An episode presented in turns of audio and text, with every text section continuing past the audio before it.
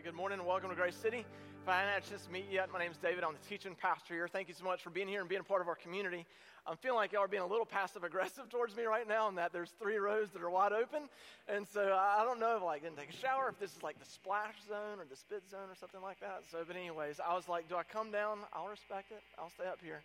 So, uh, but hey, look, um, I, I want to just kind of reiterate what Matt said earlier. This past week, uh, VBS was awesome. It was so great to see all the kids come out and, uh, and, and hear the gospel and get connected and have fun. And uh, so if you had a hand in, in volunteering for that, thank you so much. If you prayed for us, thank you uh, with that. And then if, if you kind of missed that one, hey, we are doing it again next year. And, uh, and we're already beginning to kind of pray for uh, next year's VBS. So uh, I don't know if Matt said the, the theme of next year's VBS earlier. I, I was talking with someone in the back, but I always chuckle whenever he says it because next year's theme is in the jungle. And I'm already thinking of the Guns N' Roses Welcome to the Jungle promo video that is going to be great for VBS. And so I'm, I'm looking forward to that. Um, I don't know if the lyrics will work very well, but, uh, but anyways, so uh, yeah, so there you go. Hey, look, uh, 1 Kings chapter 18 tells the story of Elijah versus the prophets of Baal and Asherah. It's the Old Testament equivalent of a battle royale. Like, it is a showdown in the wild, wild west. Uh, king Ahab has proven to be a wicked king over Israel. He has uh, allowed for the worship of false gods and goddesses to happen in the land of Israel, and, and Elijah has called him out on it, saying this is not something that, that needs to happen. Once more, Ahab has, has tried to eradicate all the prophets of Israel that would, that would turn Israel back to worship of the one true God. He is literally trying to eliminate and kill off the competition. And so many prophets have been put to death, many prophets are being killed, and, and Ahab's trying to uh, just, uh, again, eradicate any mention of worship of the one true God. In judgment for this, God sends a drought onto Israel, and Elijah tells Ahab, hey, all of Israel is going to experience this drought, this famine. You, you will know the pain and suffering and hardship of being in a land where there's, there's no water, no water for crops or for livestock or, or just to bring vitality to life. Israel will know the, the hardship of a drought. And it's not just because Ahab, because all Israel followed King Ahab's lead, and, and Israel as well turned their back on the one true God. Understandably, that makes Ahab angry, and so he ramps up his pressure even more, trying to kill off the prophets. Most notably, he's trying to kill Elijah. So Elijah goes into hiding. But in 1 Kings chapter 18, Elijah comes out of hiding and he calls out Ahab and he calls out all the false prophets because he wants a showdown. It's the equivalent of meet me under the bleachers after school. Like that's what we're dropping in on in 1 Kings chapter 18. And so let's pick it up. 1 Kings chapter 18, verse 17. This is King Ahab speaking to Elijah, and we see how he feels about Elijah. When he saw Elijah, he said to him, Is that you, you troubler of Israel? I have not made trouble for Israel, Elijah replied, but you and your father's family have. You have abandoned the Lord's commands and have followed the Baals. Now summon the people from all over Israel to meet me on Mount Carmel, and bring the 450 prophets of Baal and the 400 prophets of Asherah who eat at Jezebel's table. So Ahab sent word throughout all Israel and assembled the prophets on Mount Carmel. It's on, right? Like the showdown is set. You meet me here, bring all your people, and I'm to show up and we're to we're to have it out, basically, right? So the, the, the showdown is set.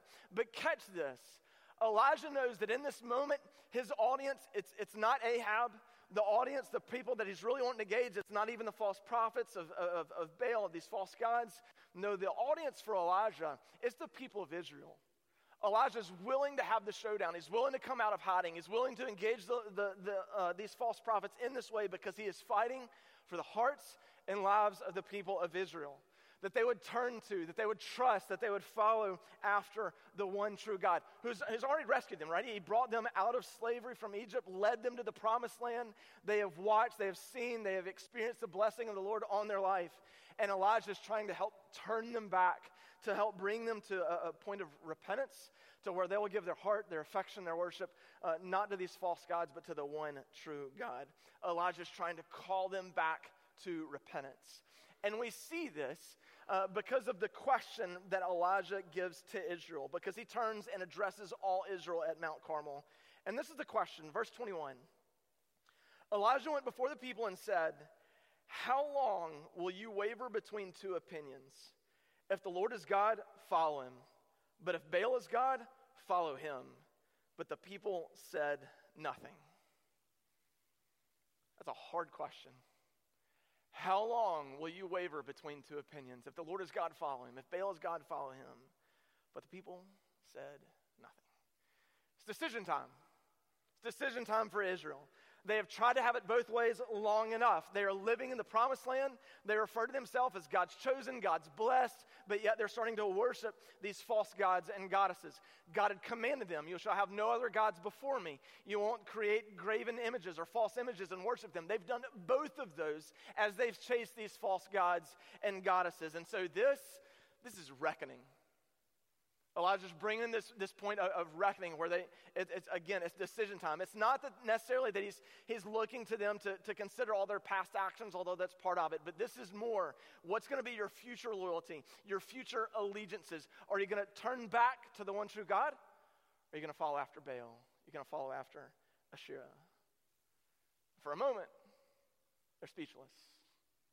For a moment, there's no response. This is a question that came to me when I just graduated college. Uh, not the follow after Baal part, but the how long will you waver between two opinions? If the Lord is God, follow him. It's a question that came to me j- just after college because it was a, a time where, like, I, I, knew Christ, I knew the gospel, I, I, knew the hope that He brings to any to all that put their hope and their faith and their trust in Him.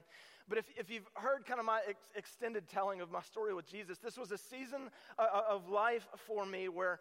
Um, again, I believe I was a follower of Christ, but, uh, but in my daily living, the, the actions that I was taking, the decisions that I was making, I was just nearsighted and blind, really forgotten that I had trusted my life to Christ. And a, a way to describe it is that season of my life felt like a spiritual drought right? It's just a spiritual drought. There, there's no vitality, no life giving source, no transformation happening, no fruit happening in my life, just a spiritual drought, just barren and dry. Have you ever felt that? Have you ever, ever had a season of life? Maybe that's where you're describing yourself right now, just a, a just a spiritual drought. And, and, and that, for me, it happened when I was, was just out of college because it was a season of life where I was feeling like faith, Christianity, um, really that it was, it was just an opinion and one that I held loosely. Now, now that being said, it was, was, an opinion that I held loosely that I did allow to have influence on my life in a lot of different way, a lot of different ways. But it was one that I was starting to hold loosely. I guess that's a better way of saying it. Starting to hold it loosely because uh, I just couldn't shake this question: What does it matter? Like, what is faith? What is following Christ? What does it matter? Because I couldn't see a difference in my life because, again, spiritual drought.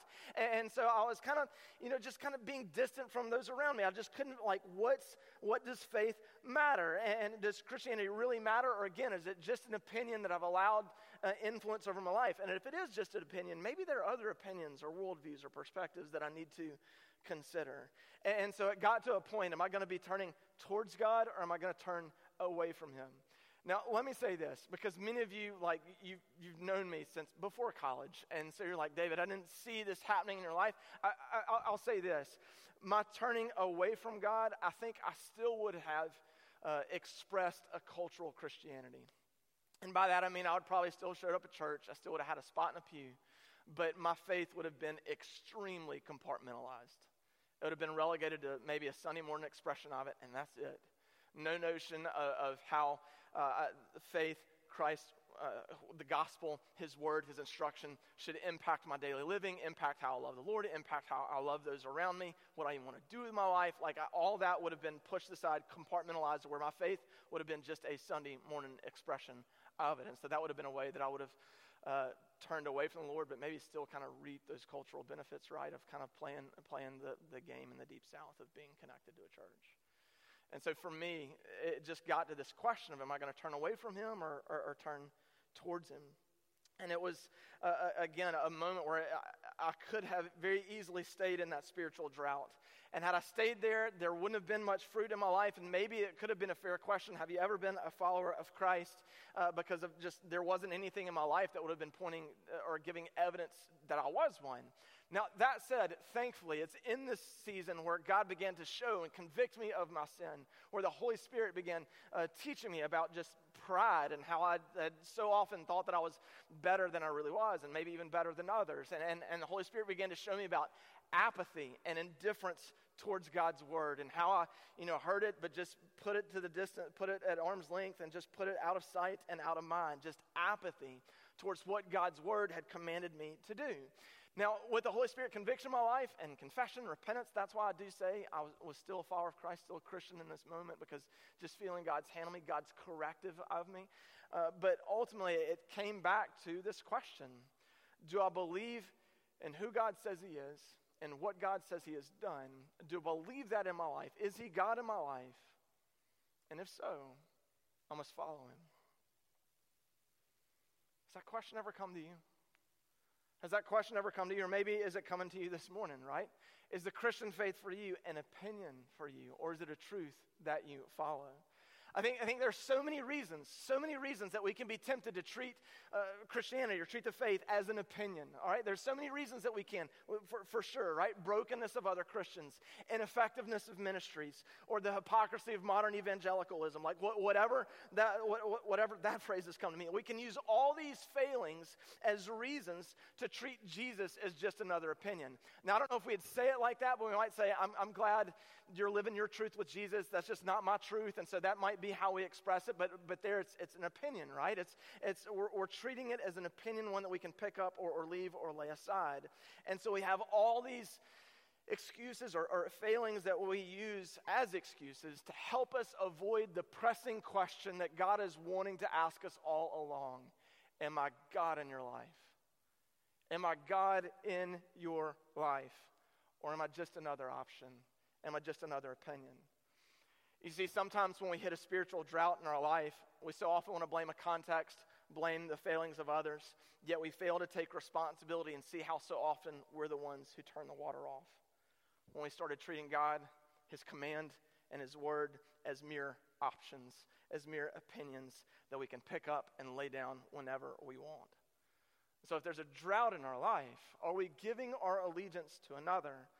Because if the Lord is God, we're called to follow Him. If the Lord is God, we're called to follow Him.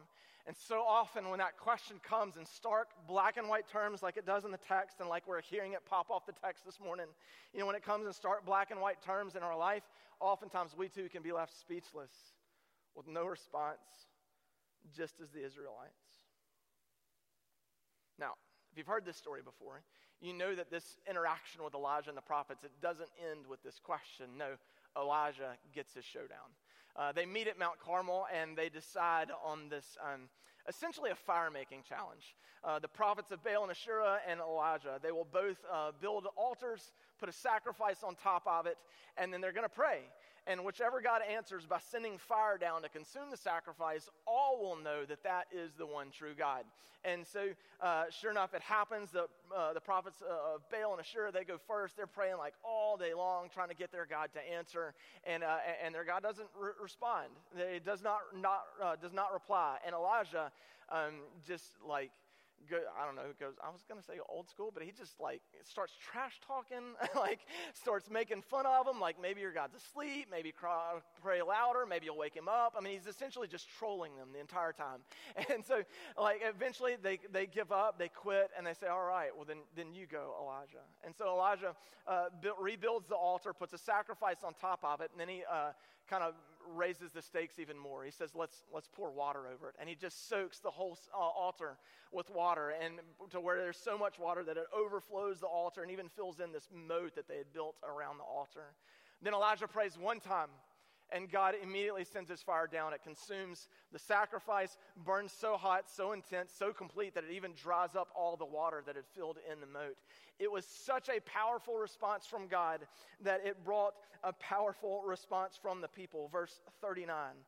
When all the people saw this, they fell prostrate and cried, The Lord, He is God.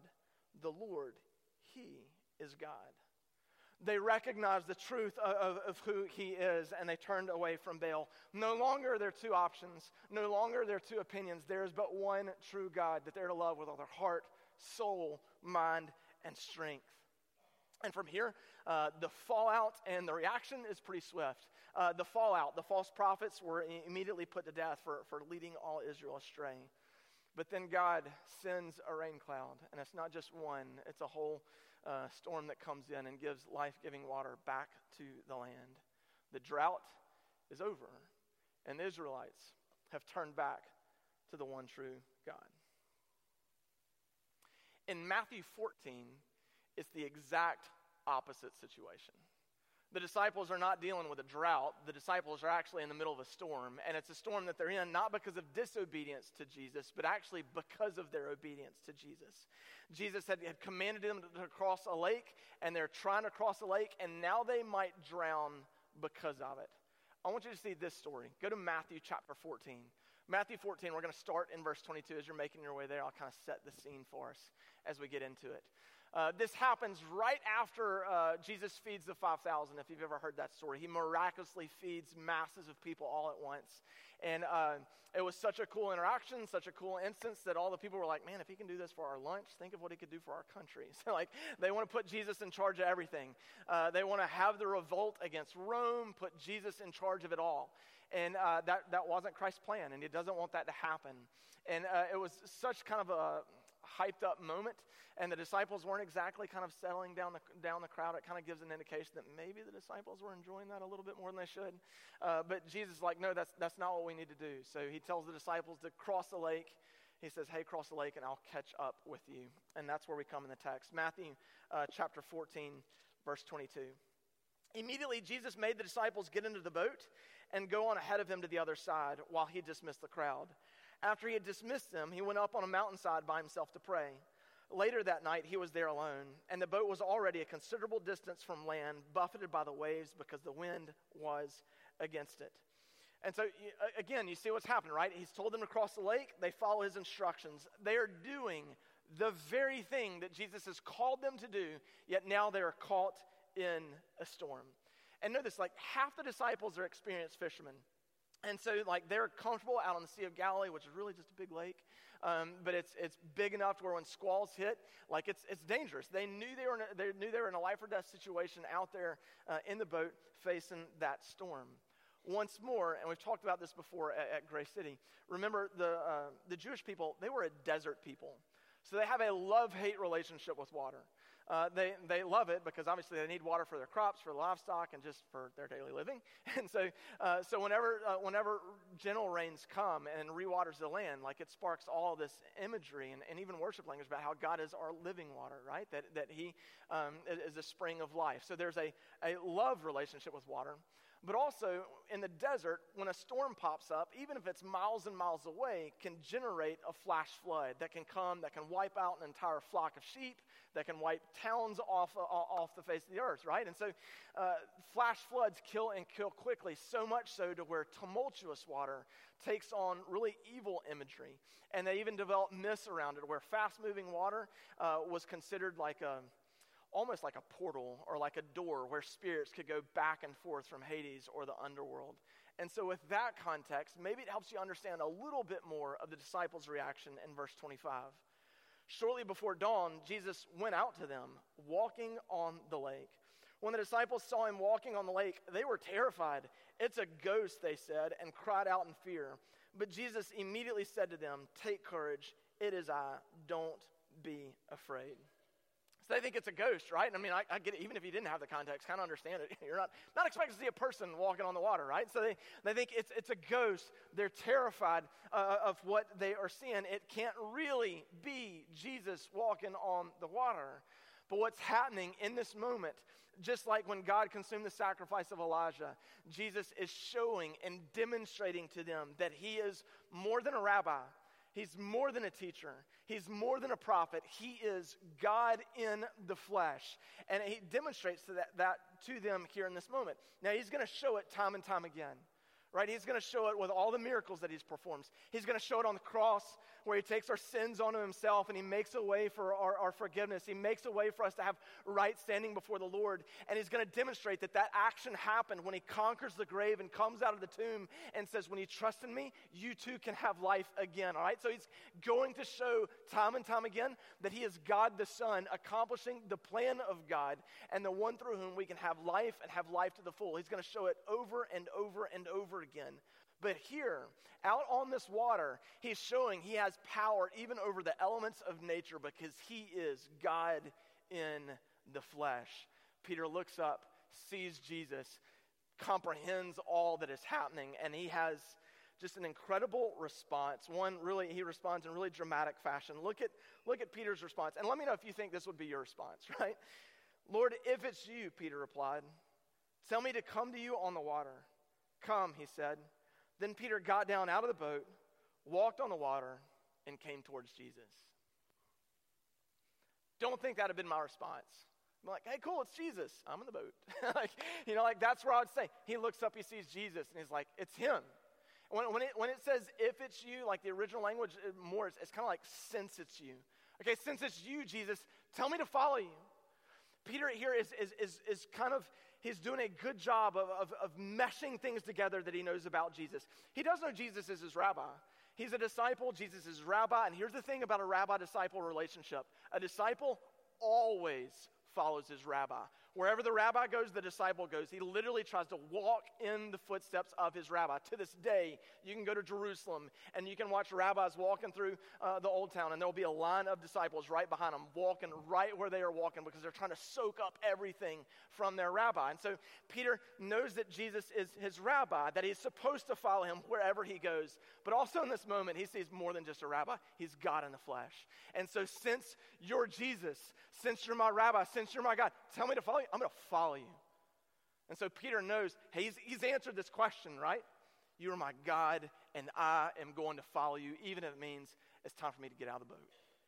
And so Peter gets out of the boat. And, and, and for a moment right there, it was, it, was, it was looking good. He's taking those steps towards Jesus. But then look what happens. But when he saw the wind, he was afraid, and beginning to sink, cried out, Lord, save me. Immediately, Jesus reached out his hand and caught him. You of little faith, he said, why did you doubt? And when they climbed down into the boat, and when they climbed into the boat, the wind died down. then those who were in the boat worshiped him, saying, Truly, you are the Son of God. So again, he's, he's doing it first, right? He gets out of the boat, he's walking on water, and, and, and Peter's just a man. He's not God in the flesh. He's a fisherman from Capernaum, but yet he's getting this opportunity he's getting this amazing instance where he actually gets to walk with Jesus on the water. I mean, talk about an incredible moment that, that Jesus has, has trusted Peter with. I mean, think about that in this text, right? There's so many different expressions of, of faith in this, right? And, and, lack of faith. Peter's faith in Jesus, you know, taking his eyes off of Jesus. Like, there's so many different sermon illustrations you could pull out of this. But, but we do see in this in, in instance that Jesus is, is trusting Peter with this opportunity. When, when Peter's like, look, if it's you, tell me to come to you. And Jesus says, okay, come, come. Get out of the boat and come to me. And so Peter does just, just that. He, he gets up and he gets out of the boat. You know, Jesus could have responded, no, Peter, just stay there. Peter, you're going to sink eventually. Just stay there. You know, you know he could have, he, that, that could have been his response, but he says, no. Come out of the boat. Jesus is, is trusting Peter in, in, in this to, to get out of the boat. He's entrusting this experience to Peter. And so Peter does it. He gets out of the boat, he starts walking towards Jesus, but then, yes, he sees the wind, he sees the chaos, he sees the storm, his fear increases, and he begins to doubt. The Greek word for doubt here is distazo. And that's just a fun word to say, distazo. Um, so uh, let's say it all together. It's like the first time we've ever done it, Grace City. On three, one, two, three, distazo. Yeah, so uh, at its, I just felt like we need to wake everybody up. So distazo, uh, at its core, uh, one of the core words is dis, which, which means twice. It gives, uh, it gives the indication of someone trying to, to follow two paths simultaneously trying to co- go two directions simultaneously. Also gives the indication of someone trying to serve two masters simultaneously. And suddenly, we are all the way back to the same question of Mount Carmel How long will you waver between two opinions? If the Lord is God, follow him. Peter gets out of the boat and he's got two opinions. There's, there's, there's two, there's, there, when there only should have been one, but like one opinion, one option.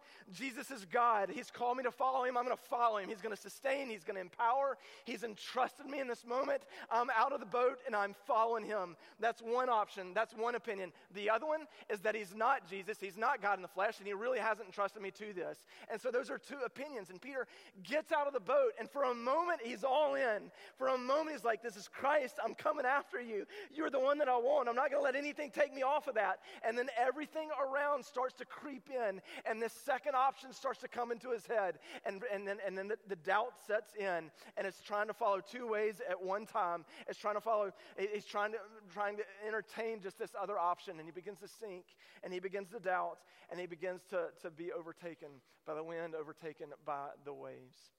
As a second option, and he wavers between the two. If the Lord is God, follow him. Follow him. Now, I, like, we, I, we, can't, we can't beat up on Peter in this moment, right? Or, like, uh, because, man, I mean, he got to walk on water with Jesus. He got to walk on water with Jesus. And it was great, and everything was going good, and then the storm happened, and he began to sink. And yes, that was a failure. But even in the failure, he does something correct. Even in the failure, he does something correct. He still cries for Jesus to rescue him. Because he could have said, Andrew, throw me a line. Thomas, I'm hurt here. Like he could have called out for all his other guys. He could have called out all, the, all the other disciples in the boat, hey, I'm sinking. But no, he still looked forward. He still looked to Christ, Jesus, rescue. Like he knows, he still, he still held on to this faith there and expressed his faith. You are God and you alone are who saves. So even in the sinking, he still expresses a faith, Christ, help me. And what happens? Jesus replies. Jesus lifts him up out of the water. They go back into the boat. They're all in the boat, and then all of them reach the same conclusion Truly, you are the Son of God. They see Jesus as God, and, and the, all the disciples, they see Jesus as God, and they will follow him where he leads. All of them save Judas, right? And they, they will respond to whatever call that he gives, what, what, whatever uh, call, command that he gives to them, they are going to follow, they're going to obey. Now, do they do that perfectly throughout their entire life? No they're sinful. They're human, right? They're, they're, flawed just like you and me. But over the trajectory of their life, you can see that they have answered this question for themselves Christ is the Lord our God, and we will follow him. And so it's a question that comes to us this morning How long will you waver between two opinions? And, and let me say this I don't know which it is for you. Um, which situation it is for you. Maybe it's the maybe it's the spiritual drought that we talked about earlier. Maybe it's the spiritual drought that you've unknowingly contributed to, or maybe you, you knowingly contributed to it. Still, maybe it's, it's a storm that Jesus is calling you to walk through. Okay, and, and so it could be that situation, but hear, hear me when I say this. Either one, whether it's the drought or the storm, the, the first response, the first reaction is the same. The first thing we do is we cling to the grace that Christ has given. Like grace is his, his unmerited love, his unmerited favor. We didn't deserve it, we didn't earn it, but just Jesus loves you. God loves you. And that's the first thing we anchor onto. That's the first thing we hold on to. Is when, when, how I'm going to survive this drought, how I'm going to survive this storm. The first thing I'm going to do is I'm going to be reminded that God loves me and his grace is there for me. So that means I can come back to him regardless of how far I've walked away. That means I can return back to him regardless of how apathetically or indifferently I might have treated him or his commands. His grace is there for me. We see it in the text with Israel. As soon as they turn back, the Lord's rain, uh, the, the rain comes down. God is there welcoming them home. And so the first thing we need to anchor onto, hold on to, is His grace is there for us. You can turn back to Him. You can cling to Him. You can cry out to Him. Where, however far you've run, whatever mistakes you've made, or however apathetically you have treated Him, God says, Come home. My grace is here. It is sufficient for you. That's the first thing we do. We hold on to that grace. The second thing that we do, the second, the, the, the, second thing is to realize that now, because of the grace that he's been given, in response to the grace that he's been given, we're now called to participate in that grace. So God gives us something to do, and the thing that we do in response is we follow him. We don't just say, Yay, I'm, I'm, I'm claiming your grace, and then go about our merry way. No, it's, it's God, your grace is for me. It's changed my life. It's rescued my life. Now, God, I want to follow you as a result. So we follow him. We obey his commands. That means we engage spiritual practices or spiritual disciplines like reading his word, praying, gathering together for worship, plugging into a church home. You know, lament, worship, praise, solitude. All of these are spiritual practices and disciplines that we are called to cultivate that keep our hearts close to the Lord, that drive our roots deep so that even if a spiritual drought comes, we're still being nourished because we've developed deep roots in Him. Even if the storm comes, it's an anchor that we can hold on to because we've cultivated these disciplines and these practices that can help us weather those storms. And, and so these are all things that we are called to do and engage. It's, it's loving those whom God has placed in your life, it's serving your neighbor, it's, it's you know, being a voice for those who have none, being an advocate for the marginalized and the, and the displaced. All of these are things that we are called to practice and put into place. And again, not done to earn his love, not done to earn his forgiveness, not done to earn his grace, but all of these are symptoms of a life that have answered the question, or uh, uh, that have answered the question he is asking. If the Lord is God in your life, follow him. Follow me.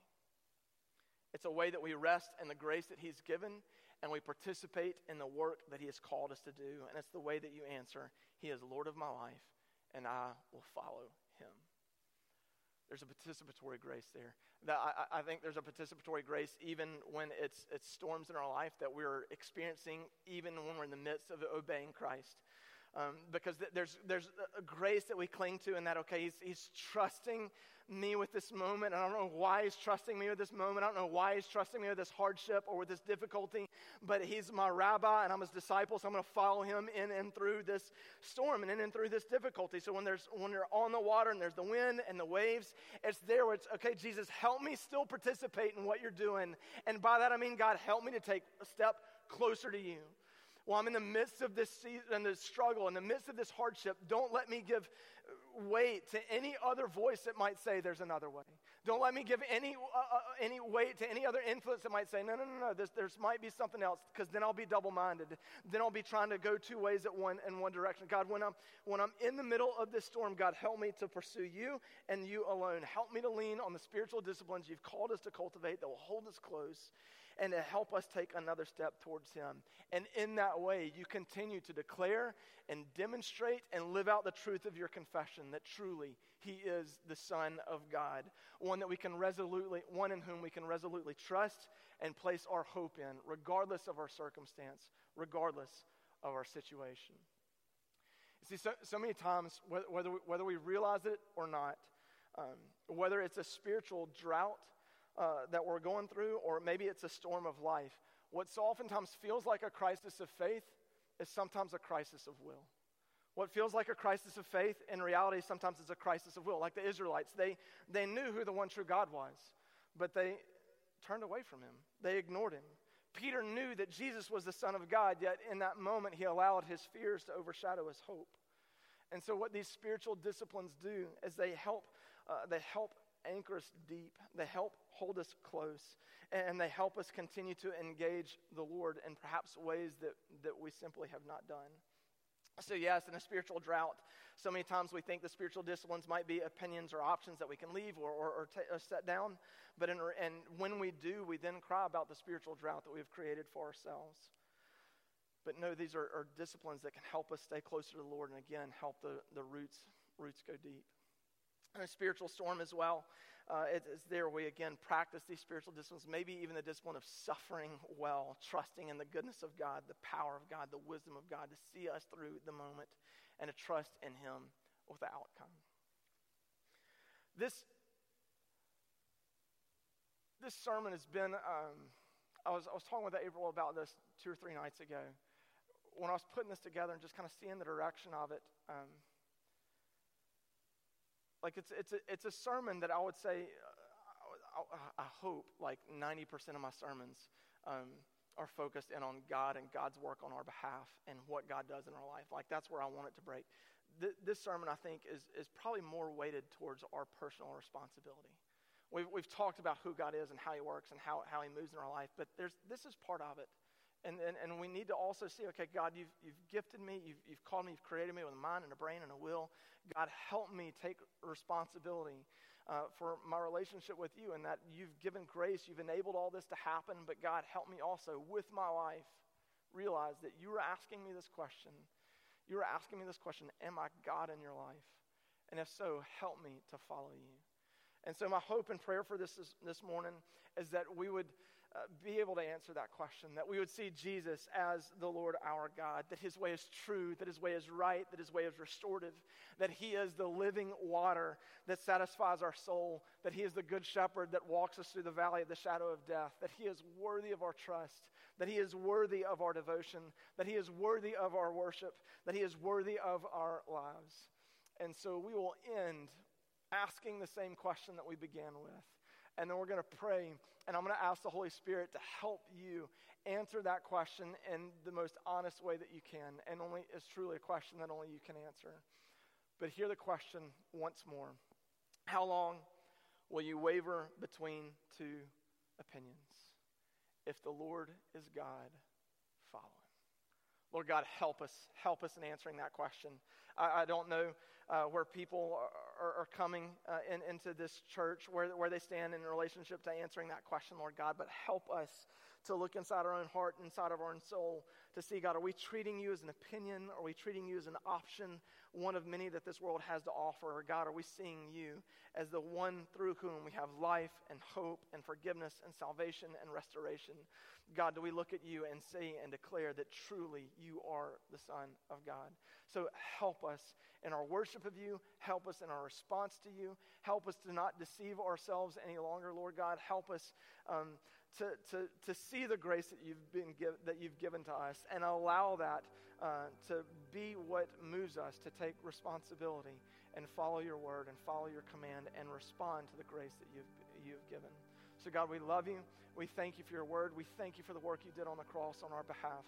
God, we ask for you to help us to continue to uh, ask and answer this question in the most honest way that we can and guide our steps in response. God, we love you, and it's in your name that we pray. Amen.